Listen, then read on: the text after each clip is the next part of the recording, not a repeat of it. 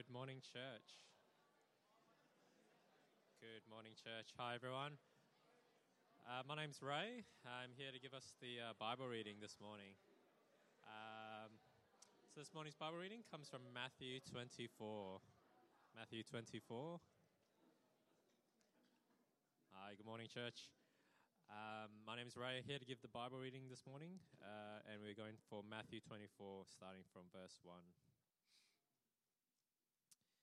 Uh, let's just pray for just a sec. Um, dear Heavenly Father, I'd like to uh, just pray for uh, Pastor Felix is about to uh, give us the sermon. I just pray, Father, that you would uh, work and uh, speak um, powerfully through through Pastor Felix. by your Holy Spirit, Father, I pray also that we too will be able to listen humbly, um, listen expectantly, and listen obediently as well. in Jesus' name, amen. Um, so, Matthew 24, verse 1. Jesus left the temple and was walking away when his disciples came up to him to call his attention to its buildings. Do you see all these things? Jesus asked. Truly, I tell you, not one stone will be left on another, every one will be thrown down.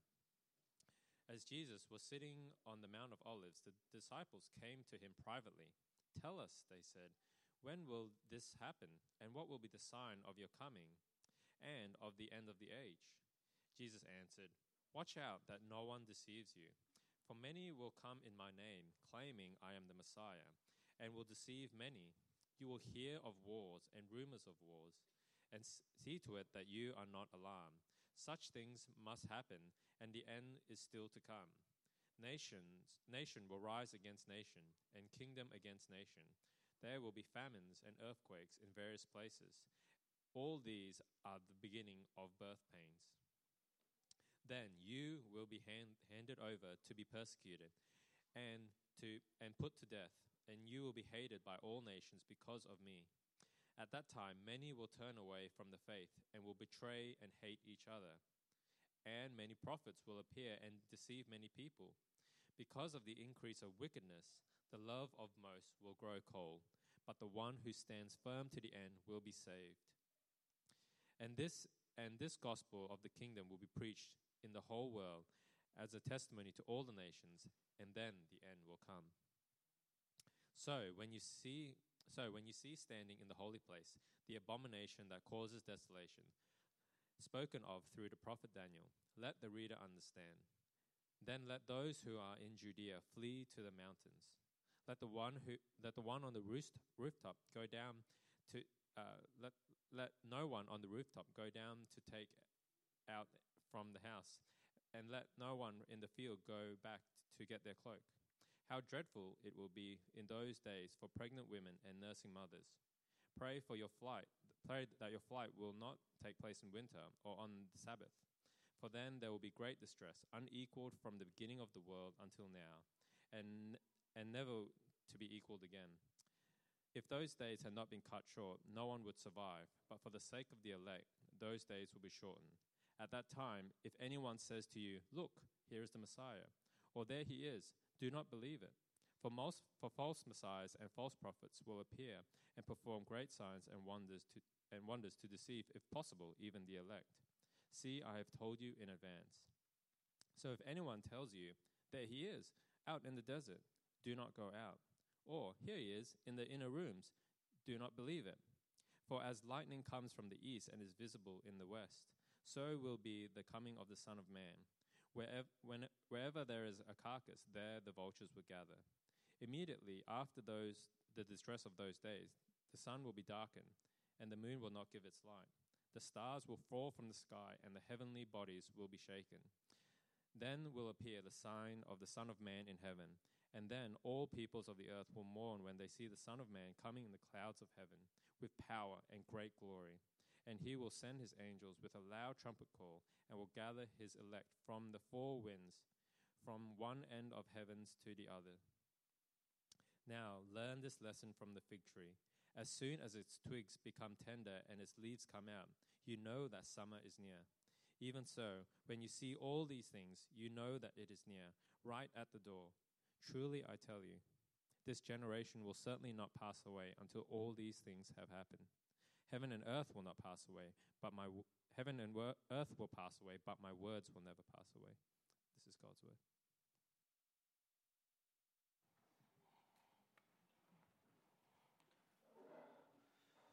Thanks, Ray, for the Bible reading. Uh, good morning, everyone. Uh, it's great to see you all here. A special welcome, particularly if you're new or you're visiting us today. It's great to have you with us. Now, one conversation that I've had in the past that I think I'll never forget uh, is one that I had with a colleague um, over one lunchtime many, many years ago. Because my colleague revealed that he had a secret bunker out way in the west of Sydney, uh, preparing for the end of the world. Uh, see, I, I, had only heard about doomsday preppers from reading the news or watching ads or uh, flicking through channels on TV. I'd never imagined that I actually knew someone who was a doomsday prepper. Uh, and as he continued to talk about how convinced he was at that time that the world was going to end in 2012 because of all these different factors, the Mayan calendar and all that sort of stuff. Uh, he kept talking about how his bunker was stocked full of uh, water that was wetter than normal water. I still have no idea what that means to this day uh, and him refusing to disclose the location of his secret bunker so that we all won't go flooding to his place come the apocalypse, I remember the reaction of all my colleagues around the lunch table. They weren't very subtle about how they thought of him. They thought he was a bit silly, to say the least. And at the time, I just remember being stunned. I was like, wow, you exist. Uh, in my mind, I, I too was thinking, this guy was wasting his time and his money building his elaborate bunker. But the question we have to face today is is it actually wrong to be preparing for the end of the world? Because if we listen to Jesus' words in this passage today, he is actually helping us to know how to prepare for the end. He is teaching us how to be a prepper in a way. Uh, but spoiler alert, our application today won't be to go off and build a secret bunker somewhere. Uh, but as we get into this te- text, let's, let, us just remember the context.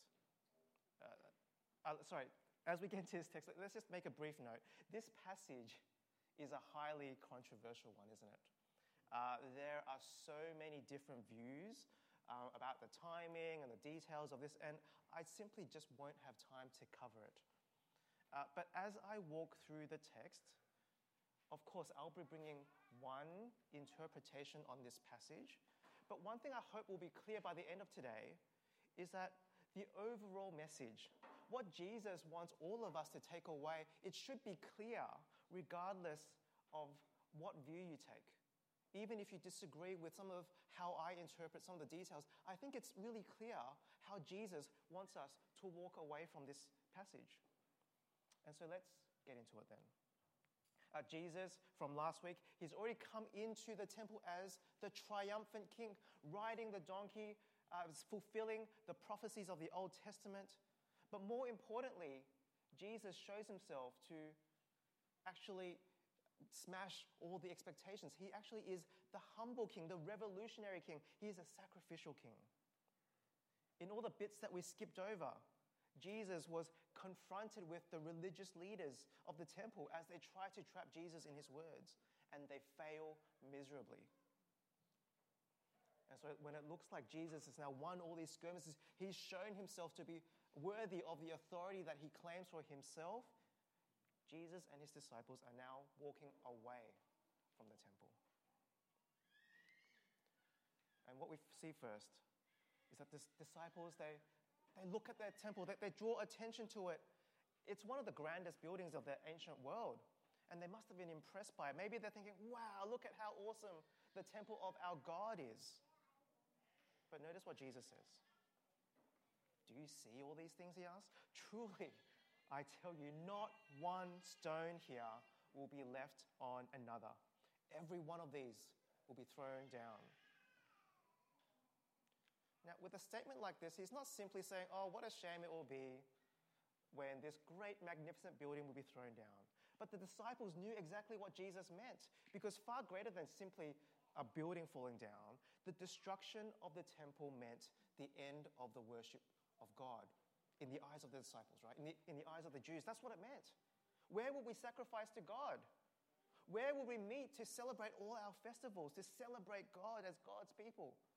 Uh, in, in, in the Old Testament, even in our last series, we saw that the destruction of the first temple, this is the second temple, by the way, the first temple was destroyed as a sign that God would no longer dwell with his people, that God had abandoned his people, at least for a time.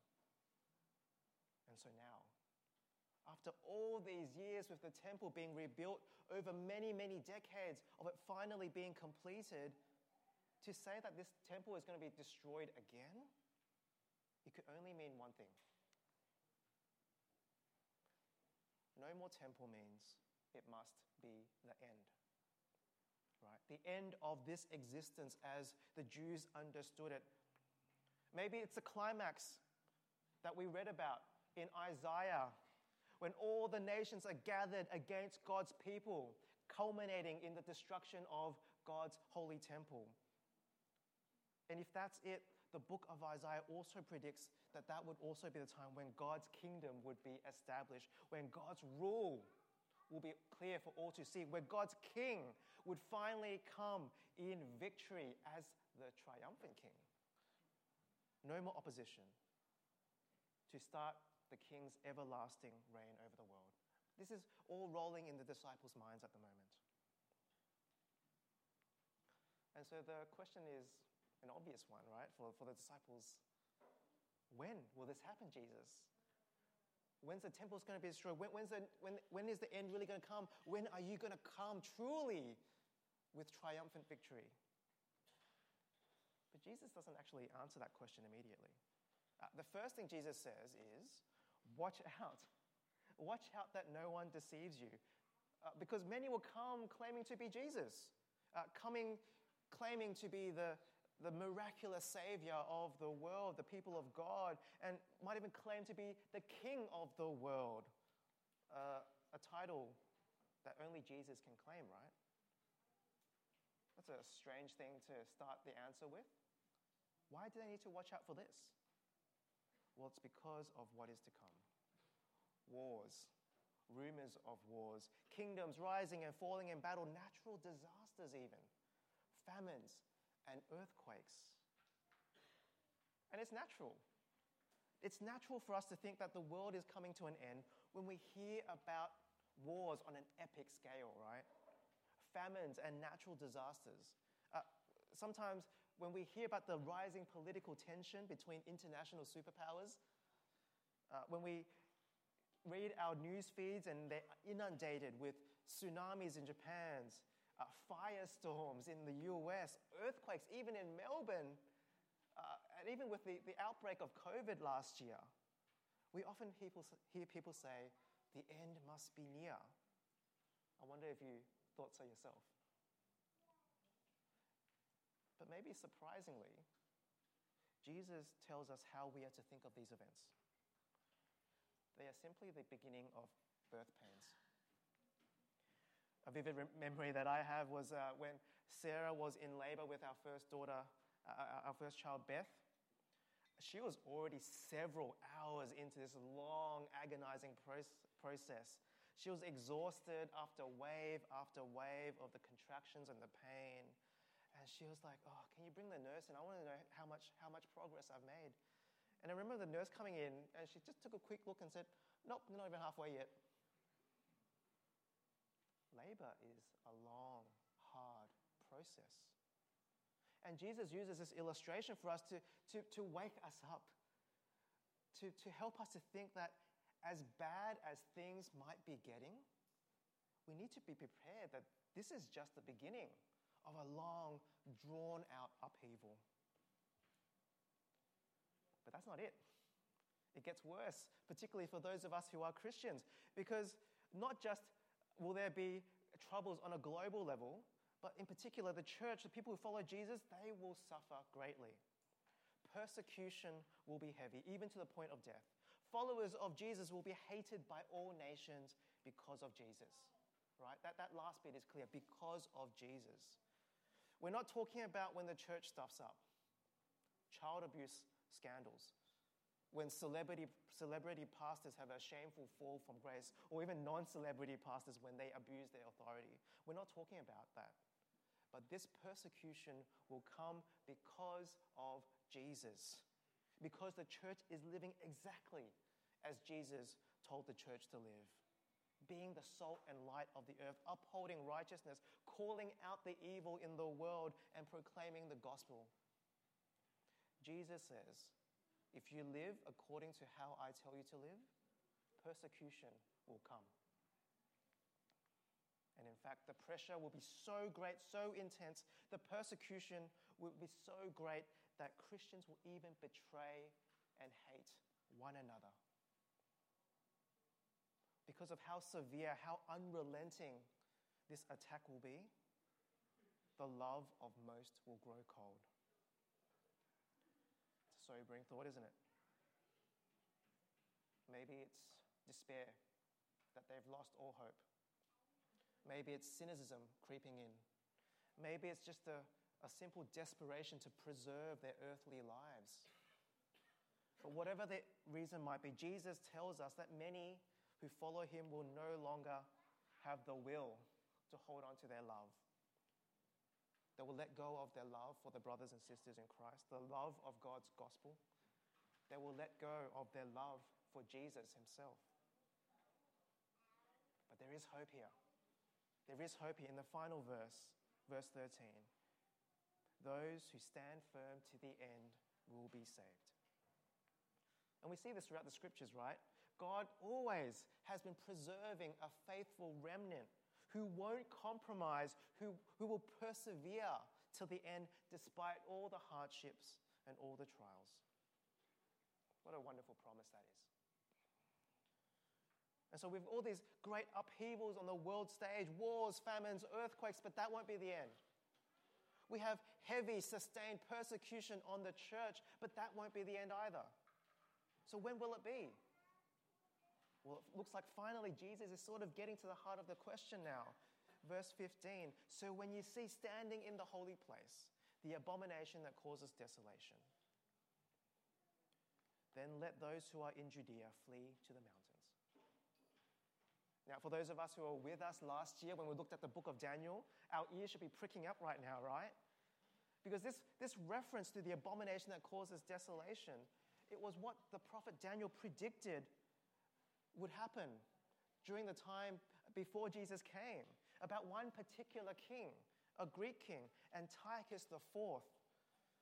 Because this king hated the Jews so much, hated God so much, not only did he try to outlaw sacrifice to Israel's God, but most horrific of all, he offers a pig, an unclean animal, on God's holy altar an animal that shouldn't even come anywhere near the temple. It can't even been eaten by God's holy people. But for this king, Antiochus IV, it was meant to be the most shocking, most disrespectful, most disgusting thing he could think of to spit in the face of God. And Jesus is now saying, using this reference, say, when you see a similar event happening soon, when God Himself is blasphemed, mocked, spat on by God's enemy, in a totally shocking way, then you know the time has come. It's time to flee. There's not even time to grab your cloak. Don't, don't even go back to your house to get your family memories or treasures. When that time comes, run for your lives. That's how sudden and how terrible that situation is. It's so bad that Jesus says it will be the greatest distress the world has ever seen and will ever see. Only now, after all this, does Jesus start talking about his return. When we read these descriptions, these quotations from the book of Isaiah here, right? The sun darkened, the stars falling from the sky. It's not simply an astronomical observation, but it's one of cosmic significance because judgment is coming upon the earth. God is coming with power to judge the earth. And what does Jesus say will happen alongside this judgment?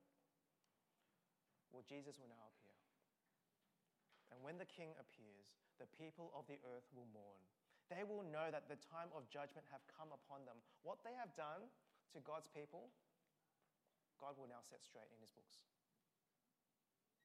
But the elect, God's chosen people, the ones who belong to Christ their King, and the ones who have, stand, have stood firm in their faith till the end, they will be gathered up for God. But I don't know if you've noticed, after all this, Jesus still hasn't answered the question yet. Remember, what, what, what is the question? The question is, when? When will it happen? Well, Jesus simply tells us to look, look at the signs and then we'll know, right? He tells us to look at a, a fig tree and know when summer is coming. Now, when, when I was studying at Bible college, there was this beautiful jacaranda tree in the middle of the courtyard.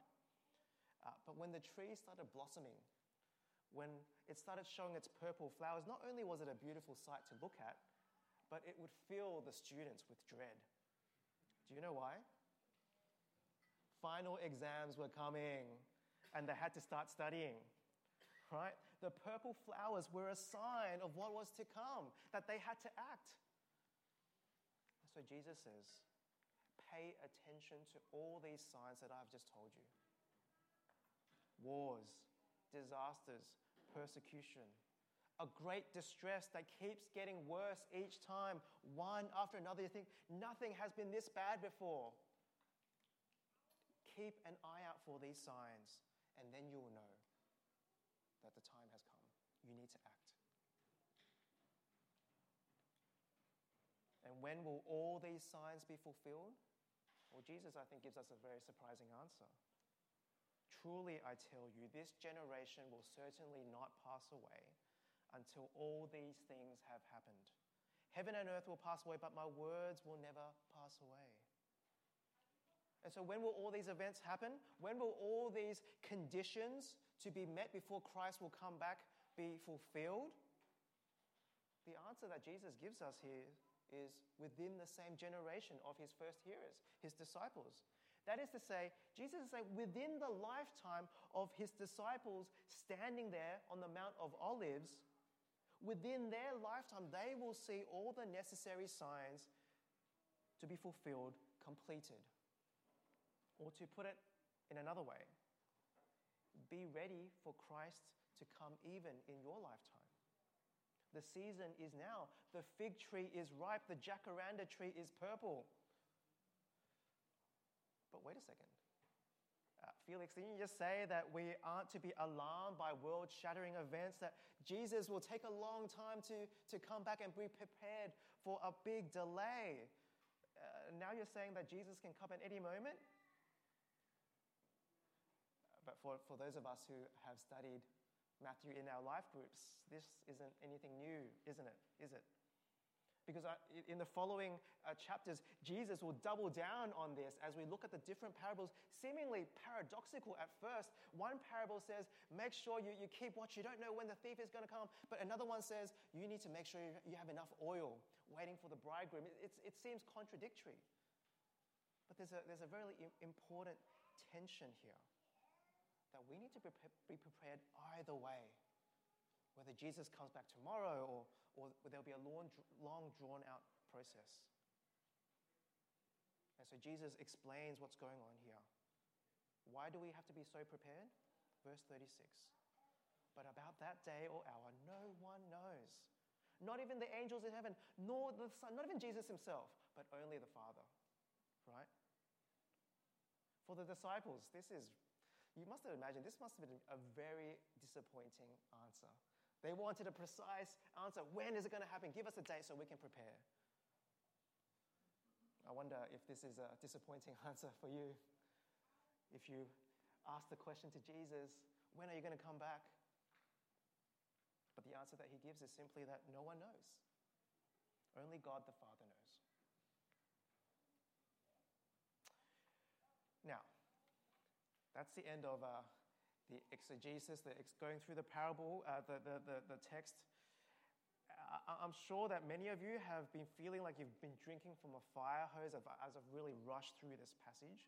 And I haven't even gone into detail yet, right? You, you could read entire books just unpacking this very chapter. But let's try to make sense of all this. Let's go back to the disciples' question. And the original question is this Tell us, Jesus, they said, when will all this happen? And, and, what is this? This is the destruction of the temple. That, that's actually what started this whole question and this whole section in the first place. When will this happen? When will be the sign of your coming and of the end of the age? Those are the three parts to the question, right? Temple destroyed, end of the age, Jesus is coming. And so let's recap Jesus' answer. First, you have to expect a delay. And so don't panic when there's wars or, or, and natural disasters. Don't panic when you suffer heavy persecution. Uh, second, there will be one climactic great distress. At that time, God's name will be profaned in an outrageous way. The persecution of God's people will climax to a never seen before stage and severity. But then judgment will come. Christ will return and God's people will be gathered up. And that time, no one will know when that will come. And of course, all that is needed for this to be fulfilled will happen within the very lifetimes of the original disciples. Now, the original question was very simple, wasn't it? When will the temple be destroyed? When will you return? When will the end come? But looking at this answer, you might be thinking, what on earth?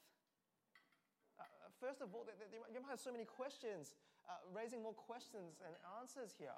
I mean, let's just consider the first part of the question. The first part of the question was, when was, would the temple be destroyed?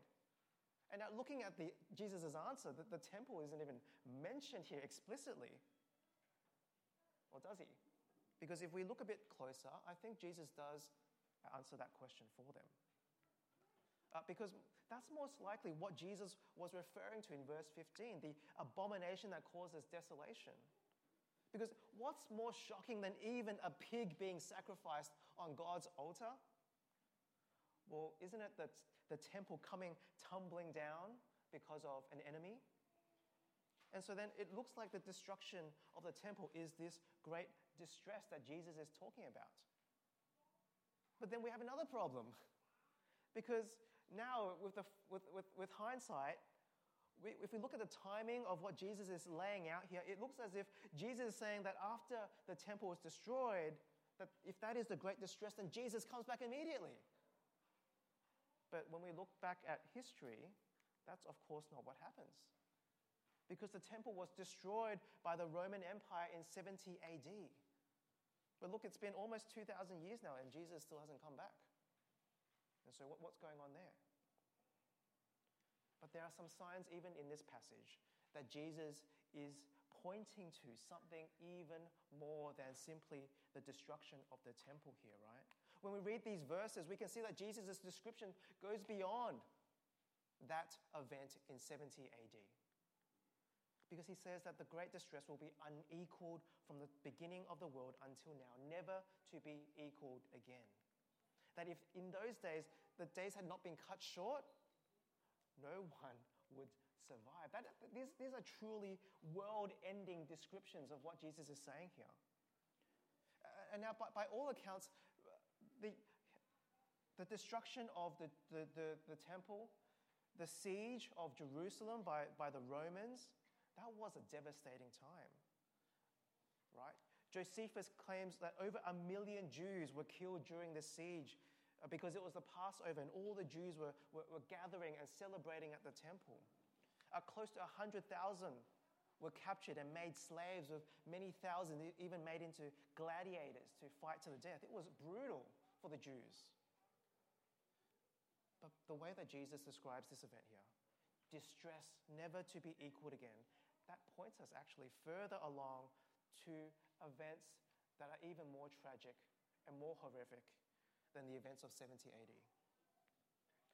Instead, what I think is happening is here that the destruction of the temple is the first of its kind, a pattern, a template for the true great distress that will unfold in the age to come, or in, in this age.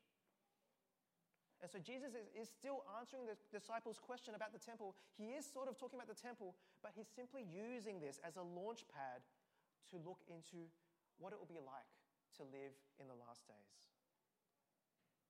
Because when we look at the last 2,000 years, we do see other events, right, that might rightly be labeled as abominations that causes desolation. I'm sure the first one that comes to your mind would be the Holocaust, right? Six million Jews who were murdered, murdered, tortured during the Holocaust, during World War II. And so, if this is right, this means that there awaits a time when there will be even a greater suffering and persecution that will arise. And I think ultimately, once we get this, that leads us to what Jesus is really on about as he answers the disciples' question because he's not interested in timing. The disciples care about timing. I, I think many of us would be interested in timing. When are you coming back? But for Jesus, there's a far more important question, something that we need to know. And that is, Jesus wants us to know what to expect in the last days before he returns. Because as we've been seeing all along in, in Matthew, having the right expectations, that is so important, isn't it? Because what's the danger? What's the danger if we don't have the right expectations? Well, actually, Jesus tells us over and over again here. Did you notice it? Even from the beginning, Jesus keeps repeating, make sure you are not deceived. Right? Why will we, we be deceived? Because many false prophets will appear during, during these tumultuous times. Why does Jesus need to warn, warn us of this? Was precisely because the end of, because this age will have many, many earth shattering events. From now until Jesus' return, history will be characterized by heavy persecution, by his followers being tortured and put to death. And with all this upheaval, false prophets will lure God's people into thinking the time is, is coming, the end is near and they will try to seduce God's people, thinking that they are the Messiah to bring his people out of it. With all the persecution and suffering, false Christ will come, offering a false gospel, a false hope, false peace to lead astray God's people who are worn down and they're just sick of suffering. They can't take it anymore. And so Jesus says, I am telling you in advance what is happening so you can look out for false prophets. Look out for messages that don't line up with what I've been telling you. Preying on the fears of, the, of God's people and turning away from the truths of the gospel. Watch out. And even when we get to the final distress, that great moment just before Jesus comes, Jesus is saying, even that, be warned. Do not be deceived. Because even then, can God's people be deceived by false claims, false messiahs? And so, how do we know then? If Jesus keeps saying, be, be careful, don't be deceived, then how do we know when Jesus actually comes?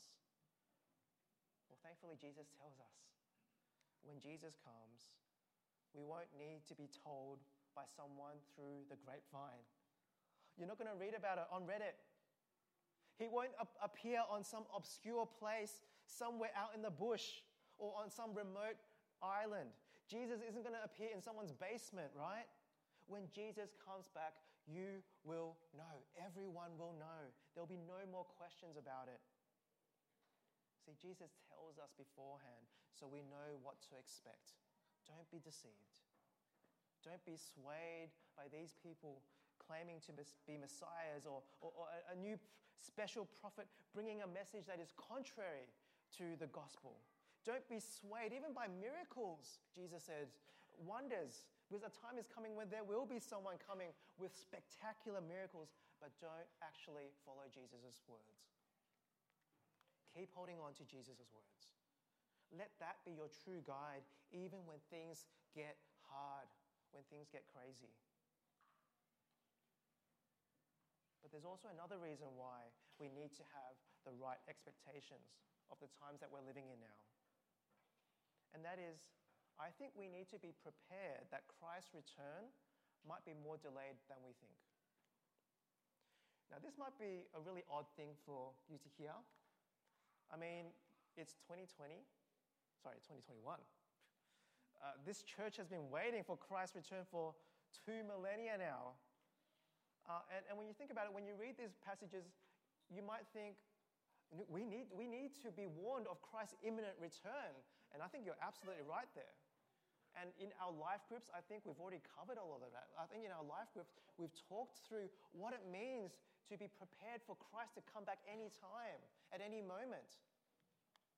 But just because that is true, it doesn't mean that we don't need to hear Christ's warning about anticipating an extended return. And that's what I want to talk about a bit more today. Because I, I do want to argue that we are people who actually really need to hear Jesus' warning that his return might be delayed. Because I think we are people who would panic, who, would be, who might be deceived if there is a long, drawn out process of suffering, of great distress. Uh, it's no surprise for me to tell you, I'm sure, that we are living very comfortably as Christians right here in Brisbane, Australia. We're, we're free from the heavy persecution that has been characteristic of God's people throughout history, right? Just take a brief look at any history of the church and see page after page, centuries after centuries of bloodshed, of violent persecution of those who follow Jesus. Even today, just look online.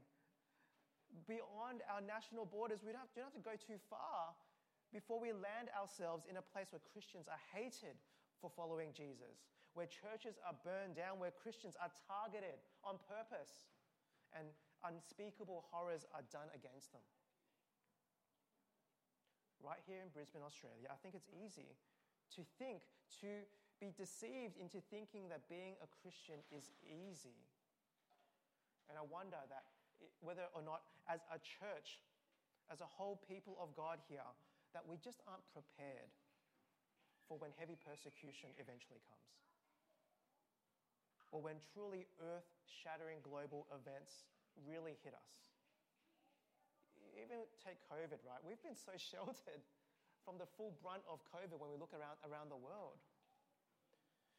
That when these things happen, even if our theology, right, we, we, we pride ourselves in our strong theology, our, our discernment when it comes to being swayed by false gospels, right? Uh, the prosperity gospel, or whatever it might be, even if that's true, I think we are still in danger of being swayed. Oh, sorry, I think we still are in danger of our love growing cold when the going gets really tough. What would it look like for us to be ready?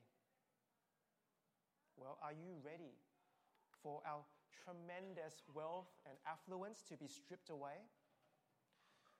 We're so used to enjoying this, the abundant blessings that God has given us materially that I don't think we're prepared to face the sudden loss to all our wealth if it comes one day.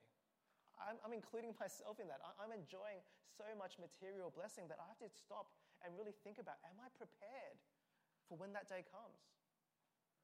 Are you ready for family relationships to be torn apart when holding on to core gospel principles and truths that one day might become a point of tension for family and friends? Are you ready to go to prison, even die for Christ, before you would consider renouncing Jesus as Lord? And are we actively preparing for what Jesus says is actually the normal Christian experience right now? Right? Are we already living today as if the things that we possess in our lives are temporary, that we could lose them at any moment? It can be taken away from us at any moment. Are we living like that now already? In the way that we plan, in the way that we make decisions? Are we actively working to let go of things that, that tempt us to follow Jesus wholeheartedly and serving Jesus as King? Are we training ourselves, preparing ourselves to be bold, to live for Jesus now while it's easy before things get hard? Are we investing in things that will last into eternity and not waiting until we feel like things are getting really urgent before we start doing that? Here's, another one. Are we preparing our, our, our hearts and our minds with God's word and what he's, reve- he's revealed to us about this age that we are living in? Or, or do we turn away from the, the tricky passages in the Bible because it's too hard, it's too controversial? Do we study passages like Matthew 24 or the book of Revelation because that gives us a good understanding of what God is giving us to prepare for the end? Are we doing that? Are you finding your true security and safety in the King right now, who will ultimately preserve our lives for the age to come? Now, I've, I've listed a lot of things here, but the truth of it is, that's quite simple, isn't it? That's just living the Christian life. That's just following Jesus as King. But that's the thing, it's not rocket science. That's all it is for our love not to be cold, for us to prepare for what is to come. It's to set our hearts right, to practice living for Jesus right now before things get tough. That's all it is. And when you really think about it, what I've just listed there, that's actually no different than if I said, How are you going to prepare for Christ's imminent return? If Christ was going to come anytime, how would you live? What's the same, isn't it? being rooted in Christ, to actually take your faith seriously, to follow Jesus seriously. No matter Jesus, whether Jesus is going to come back tomorrow or if Jesus is going to take a long return and there's going to be a long period of suffering, how are you going to survive both scenarios? It's exactly the same. Take your faith seriously. Listen to Jesus. Listen and live with Jesus as your king. That's all it is if we want to prepare well for the end, if you want to be a faithful Christian doomsday prepper, that's all there is to it. There's nothing new. It's what we've heard from Jesus throughout the series on Matthew this year. It's what we've heard from the book of Isaiah as we're told to throw away our idols, to behold our God, to not put our trust in human power, but to trust in God alone. But here's the thing as we've been filling our ears and our heads with the words of God, how are we actually going in listening, truly listening, and allowing God's word to change our hearts, to change our lives? When was the last time you actually changed your behavior because you were convicted by God's word? When was the last time when you read your Bible by yourself, your quiet time, and you didn't just go, thank you, close the book, and go to bed? When was the last time you actually sacrificed something that you once held dear because you realized that it hindered your relationship with God? Because this is what preparing for the end looks like, friends. What do our answers to these questions tell us about whether we're wise in preparing for Christ's return or that we actually don't think it's important? Because Jesus is so clear. When we look at these verses, it, it's truly scary, isn't it? What, what Jesus paints, the picture that Jesus paints. But Jesus isn't trying to scare us. Jesus tells us plainly what to expect out of love. Because he's told us all these things so that we might not be people who are deceived. We might not be people who panic, deceived by false messiahs, panicking so that our, our love might grow cold so that we can't say, when, when suffering and persecution comes, that Jesus, this is, what I, this is not what I signed up for. You never told me it would be this hard. But Jesus tells us these things so that we can be the ones who stand firm to the end and be saved. And so let us be prepared as we wait for Christ to return. Let us be those who are prepping, training ourselves so that our love won't grow cold when the going gets tough. Let's pray.